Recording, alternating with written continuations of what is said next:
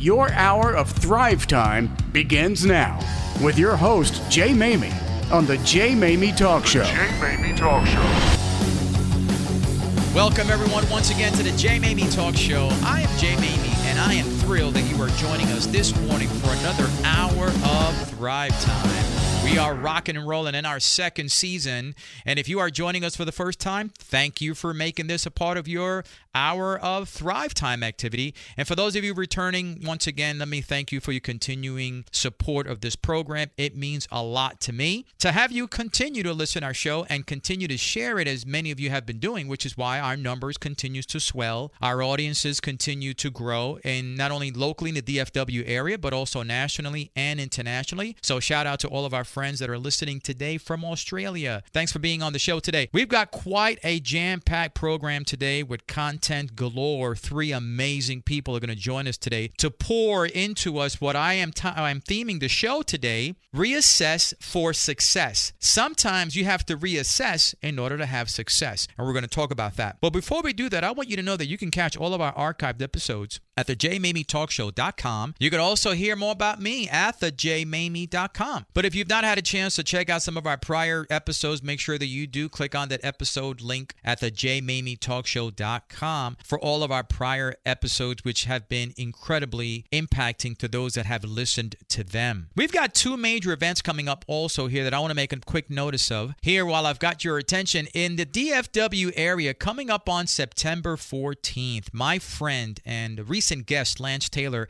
and his amazing team, the Taylor team, is sponsoring yet another event where they're going to focus on feeding families a Thanksgiving meal the week of Thanksgiving. They're partnering up with Thanksgiving Heroes to make sure that they surpass their goal of last year where they fed 500 people. They're going to do a thousand families this year. And their tournament, it's a golf tournament, it's a charity event. It's going to be held on Tuesday, September 14th at the Canyon Creek Country Club. You can register now for the event at bit.ly forward slash Taylor team dash golf. It's going to be an incredible event. We're going to also post it up on our website. Make sure that you participate in helping feed families this Thanksgiving. And coming up September 24th, I've got an event that is going to be another impacting, thriving event for those of you that are in business leadership, sales, entrepreneur, business owners. It's going to be our next tour stop for the Thrive Sales Mastery Workshop. It'll be Friday, September 24th in Fort Worth. The announcements have gone out officially. You can catch more of the details uh, of the event at survive2thriveguide.com forward slash events. All the details are there. We'll have a chance to chat more about that as the weeks proceed. But I want to introduce my first guest. My first guest is not only called the captain,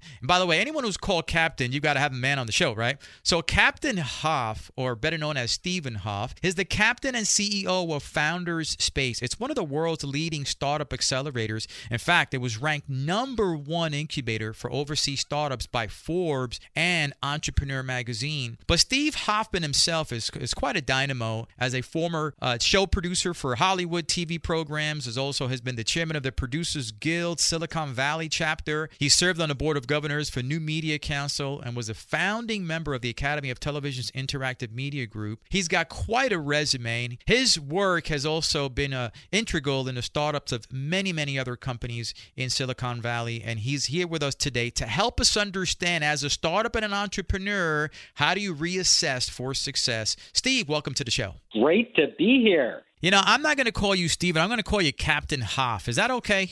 Sure, that's my nickname in Silicon Valley. I know, I love that, and I, I, love seeing that on your on your profile, on your website, and also on LinkedIn. It was great. And anyone who's called captain of anything, they need to be on the show. That's why you're on the show, brother. Thank you. So let's dive right into everything you've got to offer. But before we do that, let's let's hear a little bit about your journey. So my journey has been a crazy one. Some people like to say I have had more careers than cats have had lives, but I won't go into all that. Let's suffice to say I have done three venture funded startups, two bootstrap startups, and now I am the head of Founders Space, which is a global startup incubator and accelerator. And what inspired you to start Founders Space? What inspired me was that I did all these startups. I raised a lot of capital, and all my friends started to come to me and say, Captain, Captain, help me get funded. How do I do a business plan? How do I do marketing? How do I launch my product? Mm-hmm. So I got into it helping my friends. You know, one of the great things about that is having the ability to know who to go to when help is needed. And the fact that people, uh, not only early on initially, but continually have uh, sought you out for that advice, it's an indication that there's brilliance in what you're providing them. And that's how you and I met. Again, you were also introduced to me by one of our prior guests as, as someone who's an actual subject matter in this in this field. And by the way, Captain, our theme of the show today is reassess for success. And I want to spend some time talking about that because as a startup, as an entrepreneur, sometimes you have to reassess the things that you're doing in order to, to maintain the success momentum or to get traction and success. And so we're going to spend some time talking about that. But your mission is to educate and accelerate entrepreneurs. You say that's your mission. Can you dive a little further into this mission? My mission has been to help entrepreneurs globally. Mm-hmm. So, right now, I work in 22 countries. Mm. We have partners all over the world, and we have incubators in different countries. And I both coach entrepreneurs personally because I work with a lot of them. And they are in, they come into our incubators, and I also fund them. I'm a venture capitalist, so I get them capital. We have our own capital, but we also have access to hundreds of venture capitalists where we give them capital. And most importantly, we give them guidance. Mm. So a lot of entrepreneurs, it's their first time, they're launching their business. Uh, they don't know what they don't know. Mm-hmm. But we often know it because we've worked with hundreds of companies and seen where they make mistakes, when they have to redo their business plan and start over, and what leads to success. You know, this show, uh, Captain, is all about thriving. And I'm going to pick your brain a little bit because I know that today there are a lot of brand new entrepreneurs, brand new startups that are in the initial phases of of launching. Uh, and you've been around, you've seen these these organizations, you invest in them. What would you what, what have you observed actually is the common denominator of mistakes that failed startups all share? Almost every failed startup I have encountered mm-hmm. has done one thing wrong. And it's very simple, but people don't realize it. They have stuck with the same idea too long. Mm. So you said earlier, reassess for success. A lot of times, an entrepreneur will come up with an idea, they'll invest a lot of time, a lot of their own money, and their reputation in the idea. And they make the critical mistake of assuming that if the idea is wrong, if the idea fails, they have failed. Mm. That's not true. You only fail if you stick with a failing idea. Mm. But often it's extremely hard to jettison that idea and do what we call a pivot to something new. But successful entrepreneurs in their career, they almost invariably have to pivot many times. Yeah, one of the things I've experienced in, in working and speaking and dealing with entrepreneurs is exactly what you just said. Sometimes they don't know when the Titanic is on its way down. they actually think it's going to make it, and they stay on. They fail to reassess, and and they go down with the ship. So I'm glad you pointed that out. In our last couple of minutes of this segment, let's flip it a little bit. Let's pivot, as you said. What would you say then are some of the successful traits that prospering startups develop along the way? I'll tell you, there are a couple things that entrepreneurs do right. Mm-hmm. First of all, what they do is they actually don't worry about their idea because your idea doesn't matter. Your idea is just in your head, especially at the beginning. There's no proof in the real world until you go out into the real world with your idea and begin testing it out on potential customers. So I like to tell entrepreneurs if you want to succeed, don't lock in on an idea. Pick a direction you want to go, an area you're interested in, and then dive in and go out into the world. And your job isn't to prove any idea is right. Your job is actually to hunt for demand, mm. pent up demand that isn't being met by any competitors out there that people need because markets are always shifting, new technologies emerging. Come identify this demand and then build your product to meet the demand. That's a brilliant answer, and that's a mic drop right there. Hunt for the demand is an actually uh, it's it's pure brilliance because I think most of these innovators um, the reason why they succeed is because they feel the need. Uh, they don't look to create the need; they fill the need, and there's a huge difference in the way you operationally uh, approach it and think about it when you are fulfilling a need instead of creating a need and then trying to fulfill it as well. On I the... would go a step further. Mm-hmm. I would actually say you can never create a need. The needs are out. People need what they need. There you go. You can't make them need something. That's right. That's right. That's brilliant, my friend. Hey, when we come back after the break, we're going to dive into some heavy duty meat and potatoes content that's going to help that person, that listener who's out there right where we are right now speaking about. We're going to dive into the secret of building a unicorn. I know that you are a master at that. And then we're going to talk about the most important thing a CEO can do to make a company thrive. And we're going to tackle that right after the break. Hey everyone, this is Jay Maymi from the Jay Maymi Talk Show. I just want you to know that my book, my 10th book, is finally available. Thriveology, action stoking and thought provoking quotes and phrases, is now available for your purchasing pleasure. This book has already making tidal waves among those who appreciate content that is driven to give you a thrive minded mentality and also reminders throughout the course of the week of the things you need to do to thrive. Guys, you can pick up my book, Thriveology, at thejmamie.com.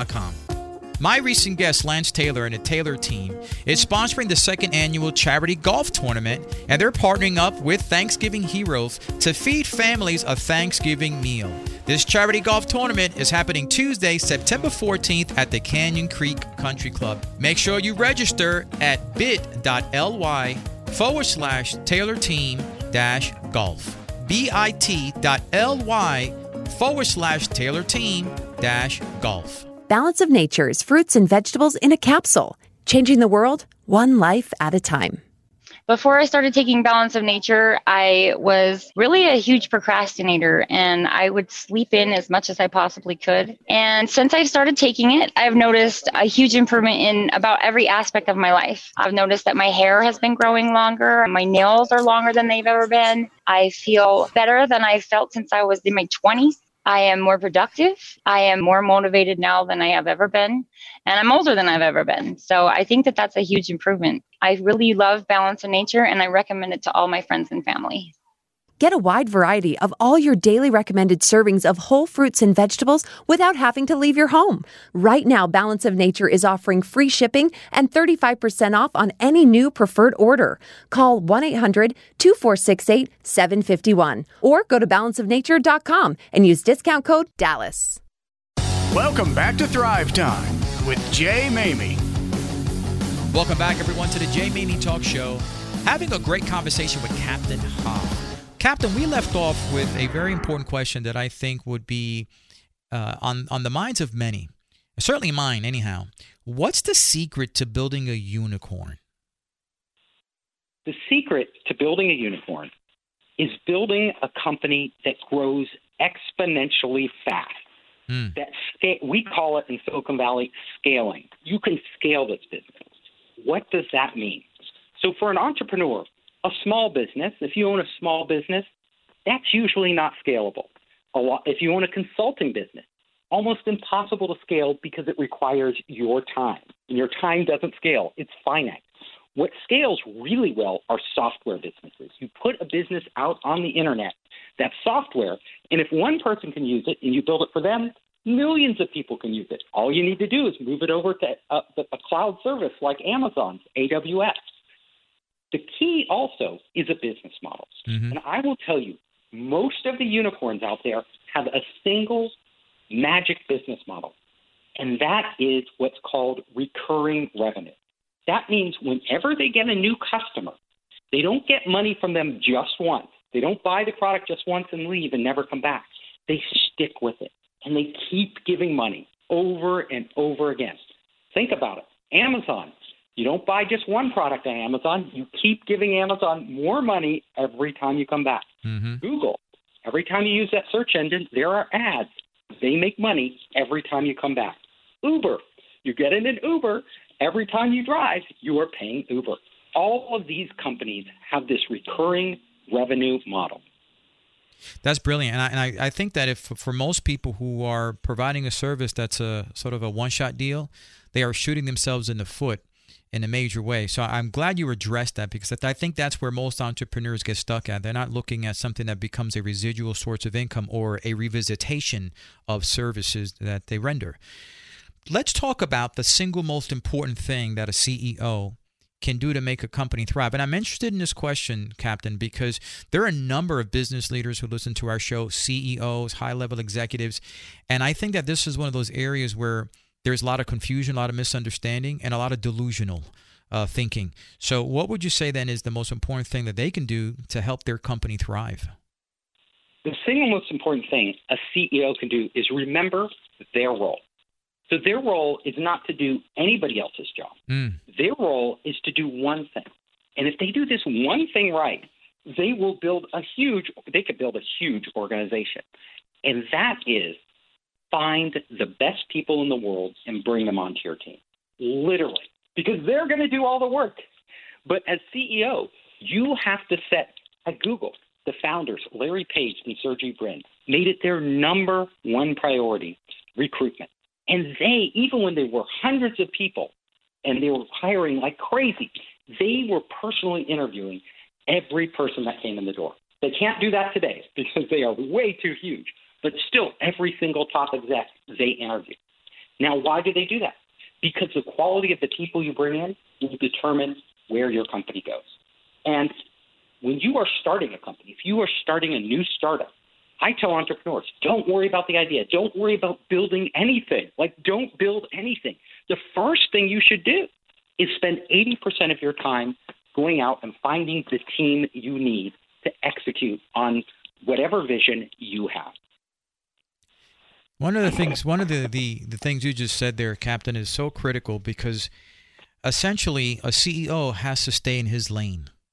And, and you find that a lot of CEOs and a lot of business leaders, uh, they either don't stay in their lane, they try to move over to the left lane or right lane. In other words, they get involved in other activities they, they have no business getting involved in, and sometimes they go as far as switching highways. totally, and it is a, it can be a disaster, like, complete disaster. The CEO and also the CEO needs to set priorities.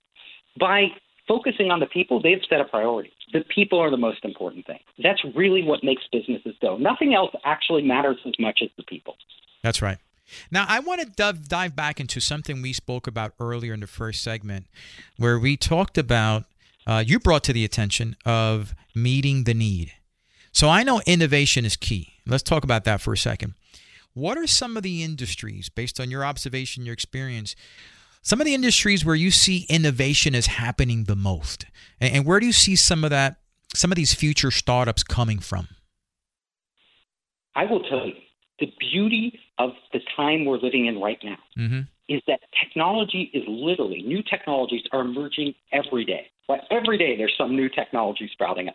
Some are huge, world transforming, others are small, but all of them make a difference. And that means that every industry on the planet needs to innovate.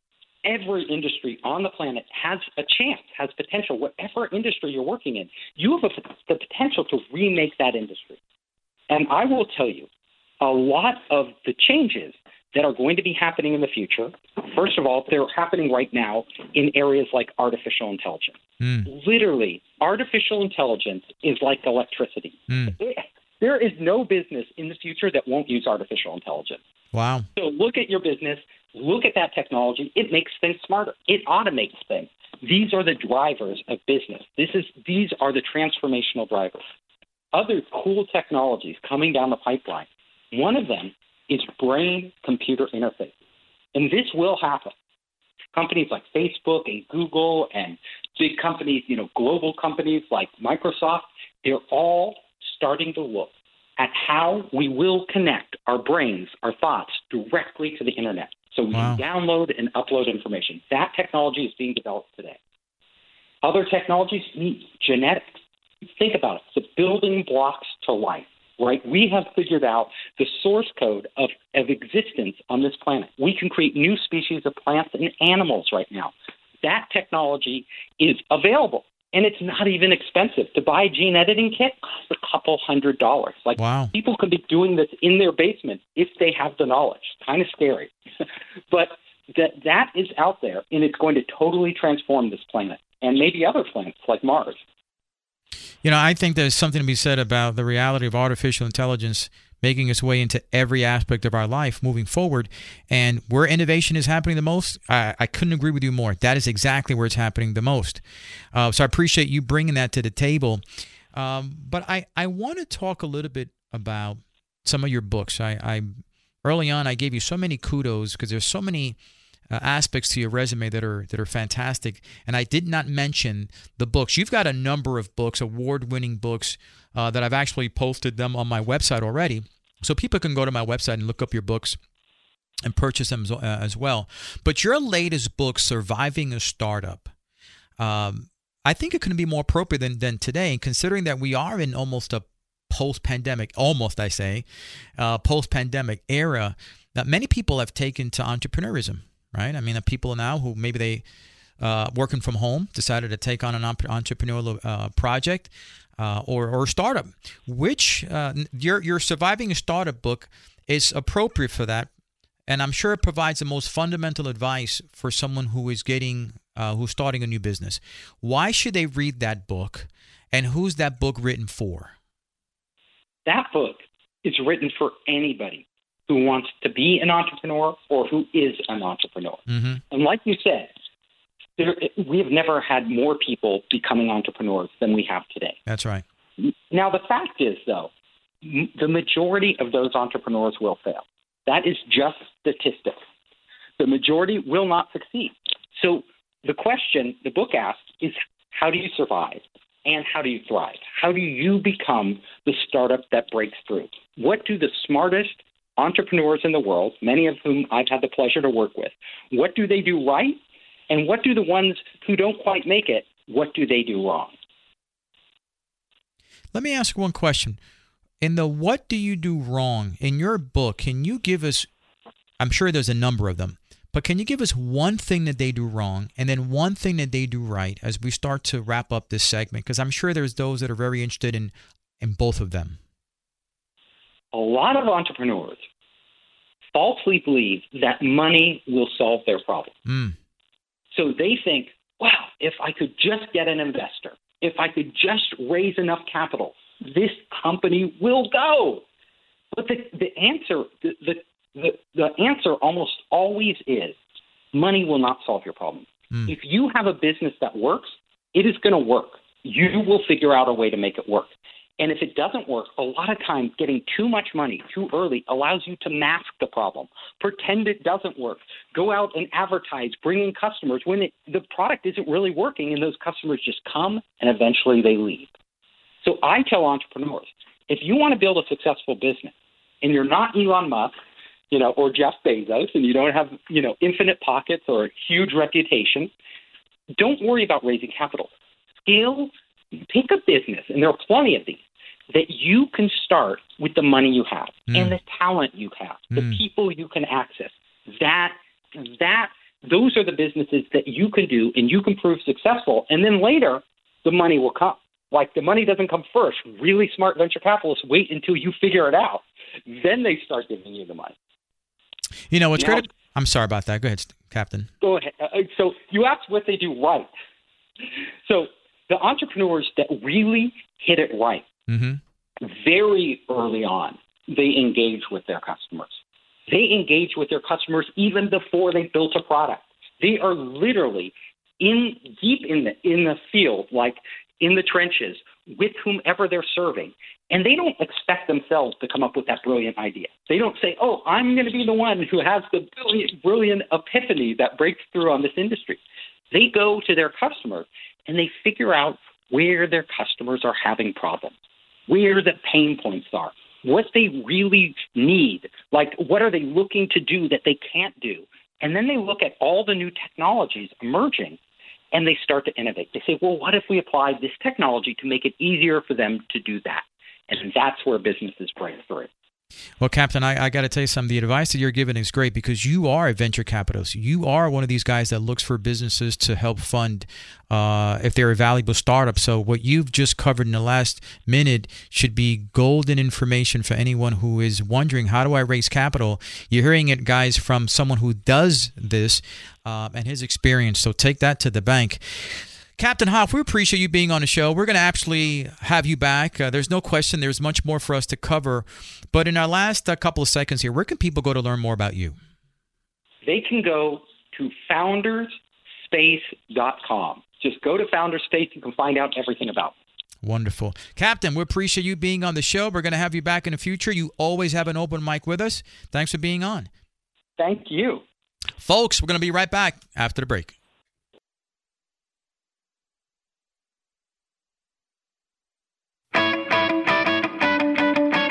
I'm Steven Snyder from the Snyder Benefits Firm.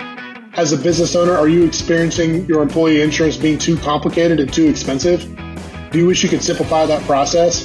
The Snyder Benefits Firm can help educate your employees and tailor the program to fit your budget. You can visit us at www.snyderbenefitsfirm.com or give me a call at 270 823 2187 for a free consultation.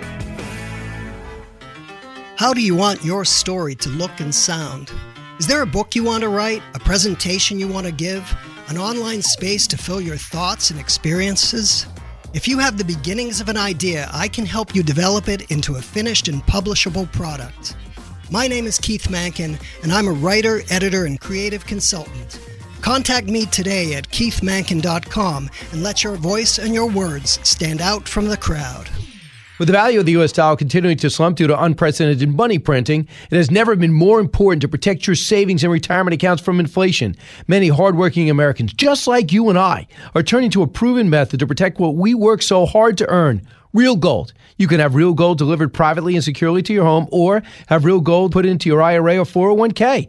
Just call Oxford Gold Group right now, 833-928-GOLD. The Oxford Gold Group will teach you everything you want to know about owning real gold. It's a lot easier than you think. Call the Oxford Gold Group now at 833-928-GOLD to get your free precious metals investment guide. Talk to them about getting real gold and silver delivered to your home or about having real gold placed in your IRA or 401k.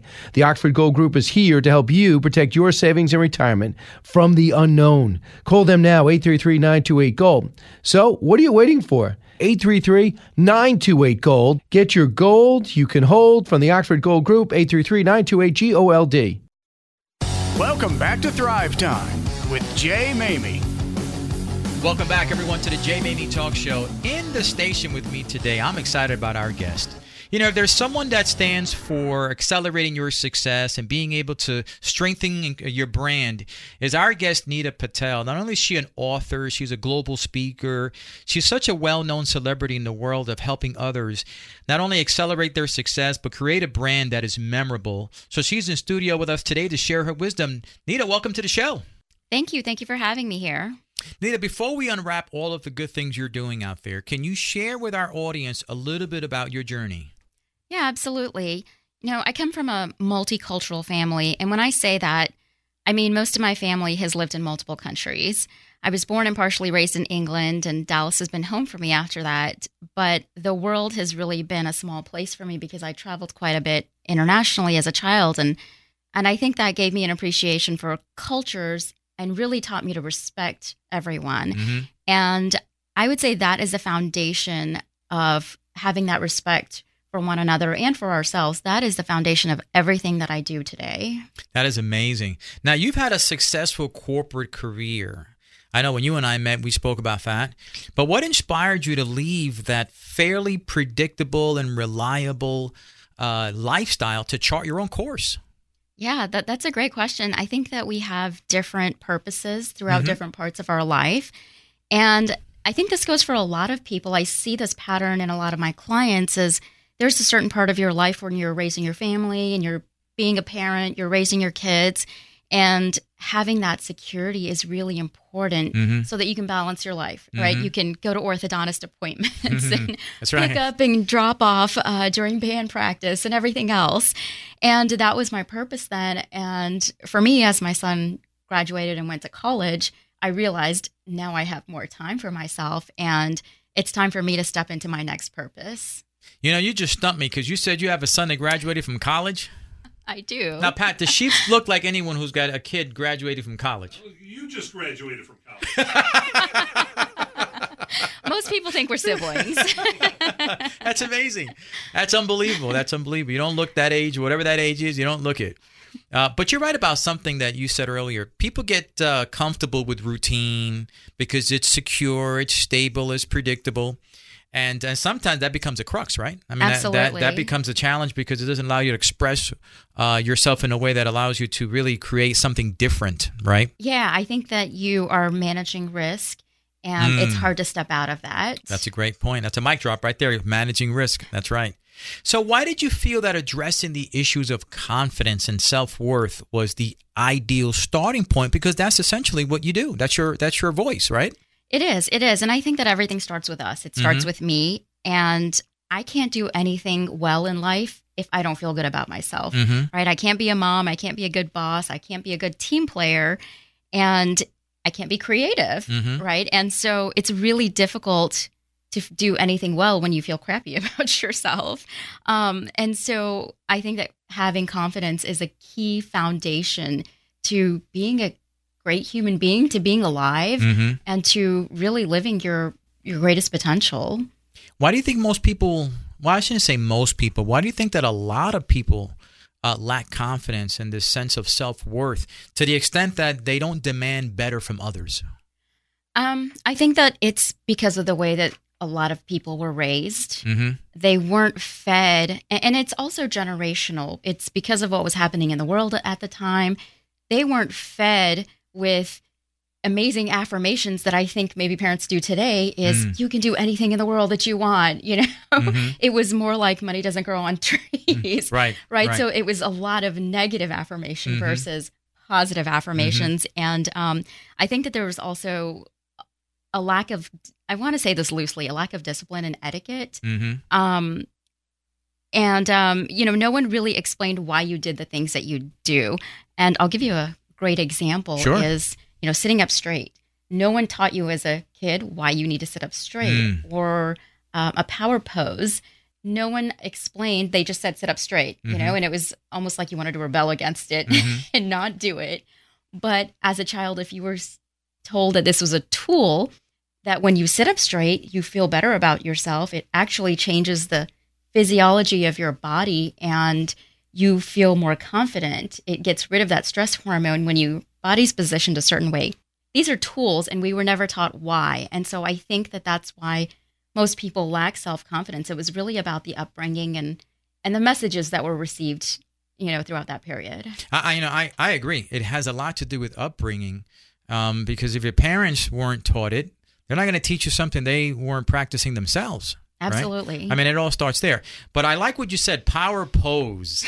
That's a that's a mic drop right there. A power pose. It's funny. I was telling I was recording a video a few days ago, and the videographer says to me, "Oh, do you want to do a sitting down?" I said, "Absolutely not." Uh-huh. I said, "Standing up, shoulders back. That's that's a position of authority, right? Yeah. That's power. Isn't that true?" Absolutely. And what actually happens in your body when you're in a power pose Mhm. is it reduces your cortisol levels, decreasing your stress hormone, and it boosts your testosterone. And that's what allows you to feel good. And, Wow.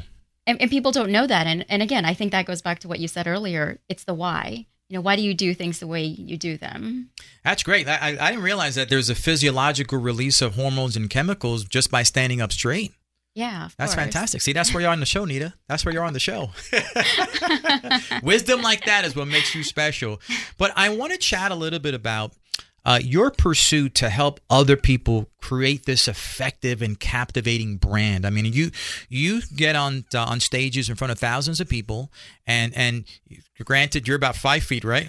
Yep. You're about five feet, right? I got that right. And one inch. And five feet one Okay, inch. Don't forget one the one inch, inch, right? yes. uh, and I mean, but you demand the attention of this audience, and it's not because of the physical stature of your height; it's your message, right? So I want to talk about that because that's really where what's propelled your career uh, to be one that's memorable and in demand. But you help people create this very effective and captivating brand, something that is that is memorable. What would you say are the critical elements? that you address that you you have people be uh, mindful of in order to have this this captivating memorable brand So I would say it's very simple. It's it's who you are and how you show up. Mm-hmm. Now that entails a lot, Mhm. um, but at the very surface level, it's how you dress, it's your body language, it's how you present yourself on social media. You know, all things that are very simple to start with when you're developing your brand. And um, I'll give you an example. You know, we talk about Mark Zuckerberg. Mhm. When you hear his name, most people think of two things. He started Facebook, and if you identify him in his own brand, he's a guy that wears a gray T-shirt and jeans right right? And so that's his brand. Mm. And so people need to, if you want to stand out, people need to identify who you are. And it also ties into your values. Mhm. You know, so I look at you and I say, okay, fitness and health is one of your values. Absolutely. Um, uplifting others Mhm. as you're doing this show. A- Mhm. And, so I would see that as your values, and that's a part of your brand. So I think that's really what your brand is about. It's letting people know and letting the world know, your clients know who you are and what you stand for.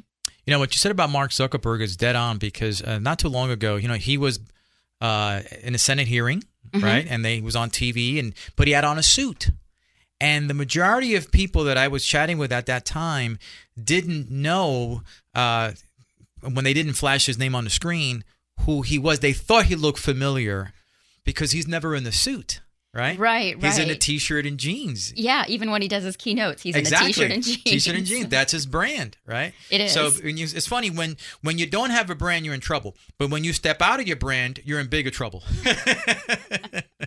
so I, I want to chat a little bit about flaws. What have been some flaws that that you've observed from people that are still struggling to leave that imprint in a busy and uh, overcrowded space? Yeah, so the biggest thing that I've seen is people market themselves as their business. And you have to do both. You have to have your own brand, your name, and then you also have to market your company as its own brand. Mhm. So separating the two is really important. And I think this happens because a lot of times people don't really recognize that their business is a company and they Mhm. don't run it like it's a real company. Mm. Um, and so I think that's where the issue occurs is, and that's why they don't stand out because a lot of times, you know, they just mix that up. And, and so somebody may, let's say, for example, somebody may see you and say, okay, Jay, they don't know anything that you're connected to. They don't know what companies you run. You may have Mhm. 10 companies, Mhm. um, but they just know that one thing about you, right? But if you've marketed your all of your 10 companies Mhm. as their own brands, and then you as your own brand, people would really know the difference. Excellent. Now, I want to chat a little bit about, in our few minutes here, your best selling book. You've got a book that really put you on the map. It's called Boss Vibes. And I love the title Boss Vibes. Uh, let's chat about that. In this book, you focus on something you talked about earlier etiquette. Right, Mhm. and how that's sort of like a, uh, almost like a a passing uh, fad, uh, or not even a fad, a passing discipline. People, something that people don't practice anymore. Do you find that the practice of etiquette is in fact fading in, in this modern culture and, and certainly in the work environment? Absolutely. I think that people think that they're being authentic and that allows Mm. them to feel like they don't need to be professional or they Mhm. don't need to practice business etiquette, etiquette in the social, um, you know, place. I think it just has gotten very confusing for people Mhm. saying, "Oh, I'm authentic," and you don't realize that. Uh, and, and my book is a reminder of that. It's that etiquette is to help you feel good about yourself, and um, it's not about social approval or anything that the traditional term etiquette is about. So let's say you have a listener who is right now thinking about what you just said, and they say, "Oh, I'm, I never heard of it because it's not something they talk about in the work environment, business Mhm. etiquette." What would be the one tip that you would give, let's say, a listener who says, "Okay, so how do I begin practicing business etiquette? What does it even look like?" What would you say to that listener who's asking those questions right now? You know, I would say three things. Mhm. One thing is dress your part. Mm, Um, I think that's very important because you have less than seven seconds to make an impression. That's right. You can't even say a word before people make a judgment about Mhm, you. that's right. And um, so I think that would be the number one thing. Okay. Yeah. Number two is be a great listener. That's a huge part in developing your brand um, and practicing etiquette. If you're a good listener, there's so much more that falls behind that. Um, and awareness. I think awareness is everything. What you said, being a good listener, boy, that's one that we can talk about for hours. Absolutely. that is a that is something that people don't practice. In our last uh, minute or two here, let's talk about this new exciting course that you're launching. What is this course going to be about? Yeah, so the course name is called Accelerate Success Now, Create a Brand. Mhm. And it's everything you need to do to start creating a brand today. And it's for anyone who wants to stand out. It doesn't matter if you're a corporate professional, a business owner. If you want to stand out, then you have to create a brand. Awesome. I, I don't think there's too many courses like that out there. That's why I see a lot of people with sloppy brands, for, and that's those who have one. Right, Mhm. very Yeah, sloppy, yeah. very very unkept, and it lacks etiquette. there you go. so, where can people go to learn more about you? Um, they can go to my website, nita-patel.com. Mhm. It's N-I-T-A-P-A-T-E-L.com. They can also go to acceleratesuccessnow.com. Awesome. And we're going to put your information up at our site anyhow. Okay. So people can track you down. Beautiful. Nita, thanks for being on the show today. Thank you so much for having me. Folks, we're going to be right back after the break. 71% of new hires say that the training they received did not make their new role easy to understand, and that led them to feeling disconnected at work. Well, that's probably because, according to the Talent Equation, companies spend more money on coffee than training annually. I'm Andy Steary, owner of Impact Training. We specialize in helping your company create meaningful training content based on the nine impact pillars of training. Reach out at impactctc.com and let's find what your company needs to elevate your training program to the next level. I can't make any promises about your coffee, though. Are your selling skills lacking? Could you sell more? If so, then on September 24th in Fort Worth, you need to attend the next tour stop of Jay Maymi's Thrive Sales Mastery Workshop to develop the higher selling skills you need to succeed. This is a free three hour workshop with a networking lunch thereafter. So if getting better is important to you, then plan on attending. Visit survive2thriveguide.com slash events for more details. That's survive2thriveguide.com slash events.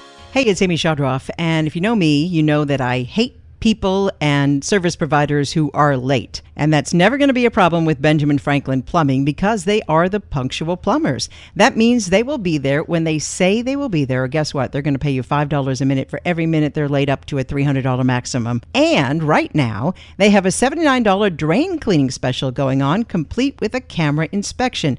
Do you know one of the main reasons why you have clogged drains inside of your home is because of growing tree roots on the outside? Well, that is Benjamin Franklin Plumbing's specialty. They'll come out to your home and they will take care of the problem. They are experts in their field. So what are you waiting for? Give them a call today, 866 the number 4 Ben Now. That's 866 the number 4 Ben Now. And Benjamin Franklin Plumbing is looking for exceptional licensed plumbers right now who value punctuality to join their team. So if that sounds like you, you can also give them a call at 866 the number 4 Ben Now. Benjamin Franklin Plumbing, they are the punctual plumbers. KLIF can be heard on the FM. If you have a newer vehicle, go to klif.com slash FM to learn how. This is Real News and Information 570 KLIF. KLIF.com. Welcome back to Thrive Time with Jay Maymi. Welcome back, everyone, to the Jay Maymi Talk Show. Here in the station, visiting us today is the host and founder of the Family Law Minute, Lisa Marquis, is with us today. And one of the things we talked about early on in the beginning of the show, folks, was you have to reassess for success. In other words, sometimes in order to succeed, you have to take a minute and find out what's not working and figure out how do you make it work. And certainly, if there's challenges at home, that becomes a handicap to your ability to thrive and to be successful in whatever you're pursuing uh, success in. So we're having Lisa today to talk to us about how do we assess situations at home so we can thrive and have success. Lisa, welcome to the show. Hi, Jay. Lisa, so before we get started, can you tell us a little bit about yourself?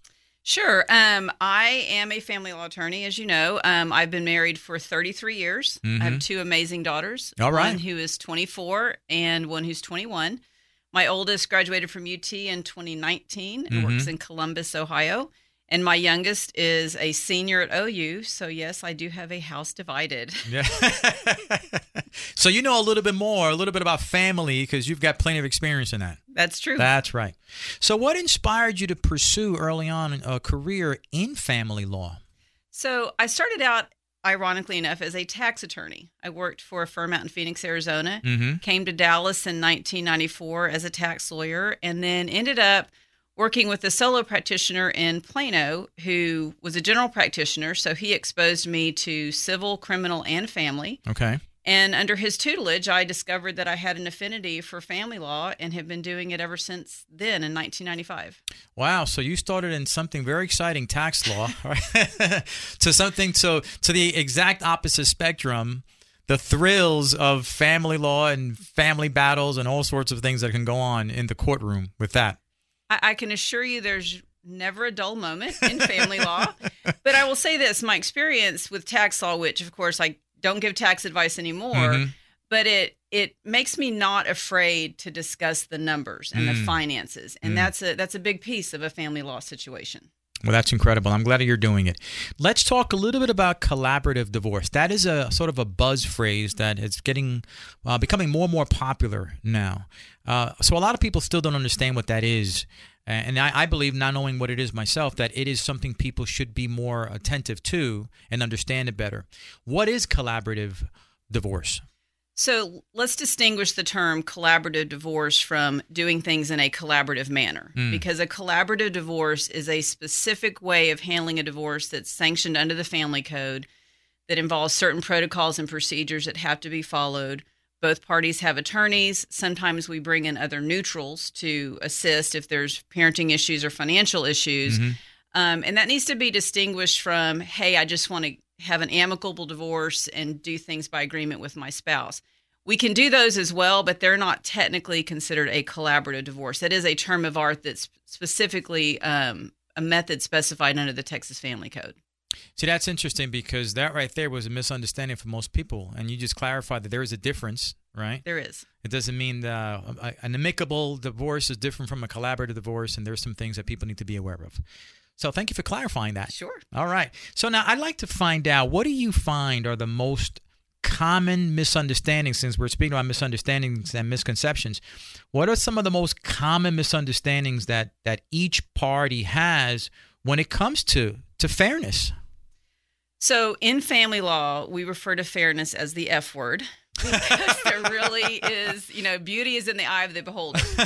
Um, I think some of the most common myths, if you will, that, that people come to me with is things like, well, this is a community property state. Everything should be divided 50 50.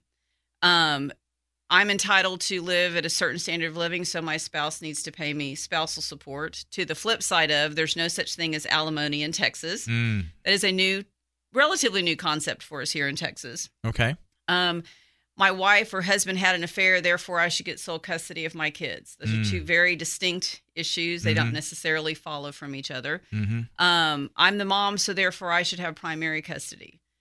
So those are those are things that pe- preconceived notions that people walk into our mm-hmm. office with frequently, and then our job is to educate them on how close to reality that actually is, and how much those factors actually impact their case particularly should they decide to let a judge make the decisions for their family. I think those preconceived notions is uh, is where people find themselves struggling with what they hear is the actual truth of the matter because they walk in with those ideas of what they think is, and oftentimes it isn't. Right. That's correct, and I, I, think one of the things we're I'm seeing more and more is you know we have a lot of people relocating to this area from other parts of the country, mm-hmm. and so somebody here may have a friend or cousin or somebody who got divorced in another state whose laws are very different.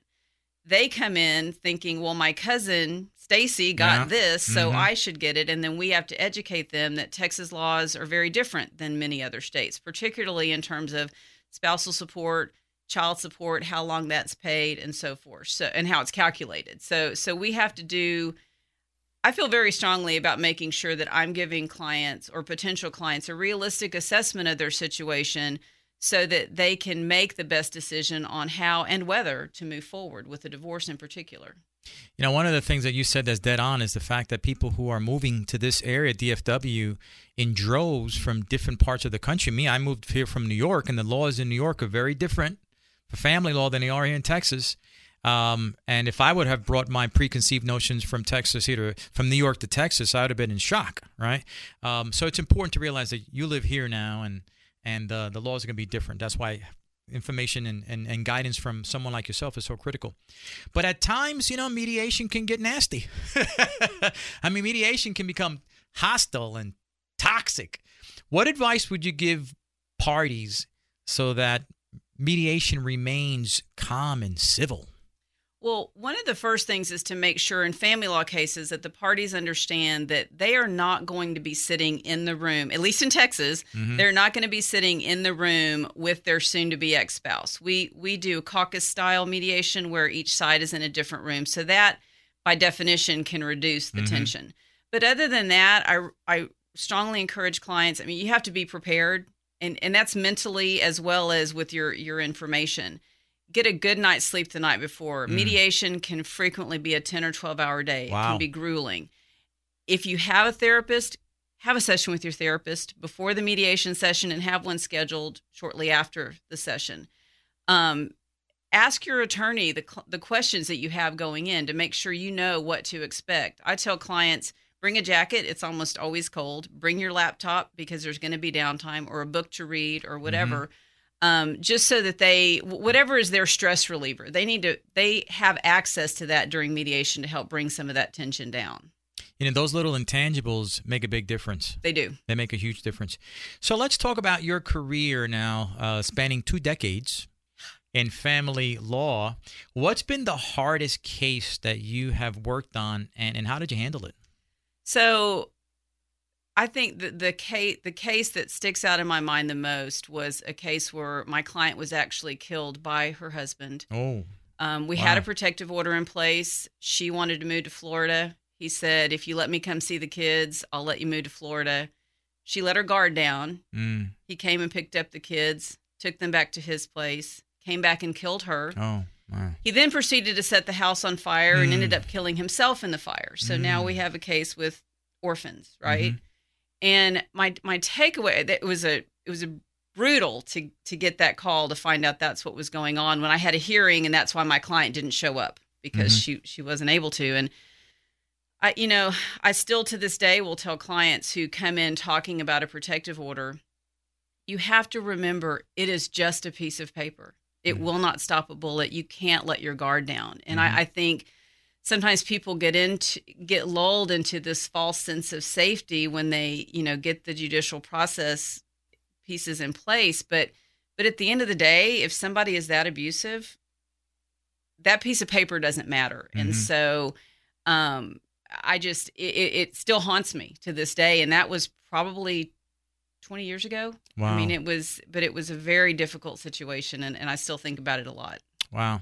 I've I've never heard of a case like that. That's pretty that's pretty gruesome, and how difficult it is not only for for you but those the kids as well. Right, they, and they, the kids were little. Yeah. They then they became orphaned, mm. and it was it was just a no win. And it, it, you know with the pandemic and and the concern about mental health issues Absolutely. these days. Yeah. Um, I'm very sensitive to making sure people are, are getting the mental help that they mental health help that they need because there's a lot of stress in divorce, even if you're totally healthy. Correct. but if you're not, you really need that added help. Correct. It's funny. I was just thinking about the same thing. Uh, you know, the result of the increased stress levels of a pandemic, it only makes these situations even more volatile. Right.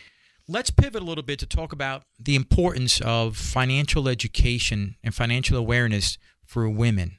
You and I had a conversation about that not too long ago, and you mentioned earlier you've got two young daughters. I know you're very staunch on making sure they understand finances. Why is it so important for young women, whether they're married now or they're or they're single, to pay more attention to their finances, to play more of an active role in understanding personal finance? Well, I would start by saying, and this is somewhat cliche, but knowledge is power. Mm-hmm knowing your financial situation gives you so much more control over where you're going to end up and and helps you make those financial decisions. And so, know, I frequently have women who come in who don't know what their mortgage payment is, don't know what their mm-hmm. retirement savings are. And a lot of it's because as younger girls, they were made afraid of dealing with the numbers. And so I think it's critical that young women these days pay attention in those math classes. Ask the questions that you need to ask. Talk to your parents about finances. Don't let money be a taboo that prevents you from having the knowledge you need to, if you ever find yourself having to make those tough decisions, you have the information to make those. And I, have been in financial services. I've uh, I've got a financial services company. I've had it since 1991. It's one of the things that I've been doing, which I enjoy. And I got to tell you something that I have met many a times women that have been uh, through divorce. It's emotionally challenging as it is when you go through a divorce, but then it becomes a financial burden to an extent when they don't know enough about money to feel confident and comfortable as to what their next move is going to be. Um, and and oftentimes it just makes matters worse. Uh, having a, a, a divorce uh, proceeding and changing your life, now your financial situation, the burden is on you, and it just increases more stress for them. So I agree.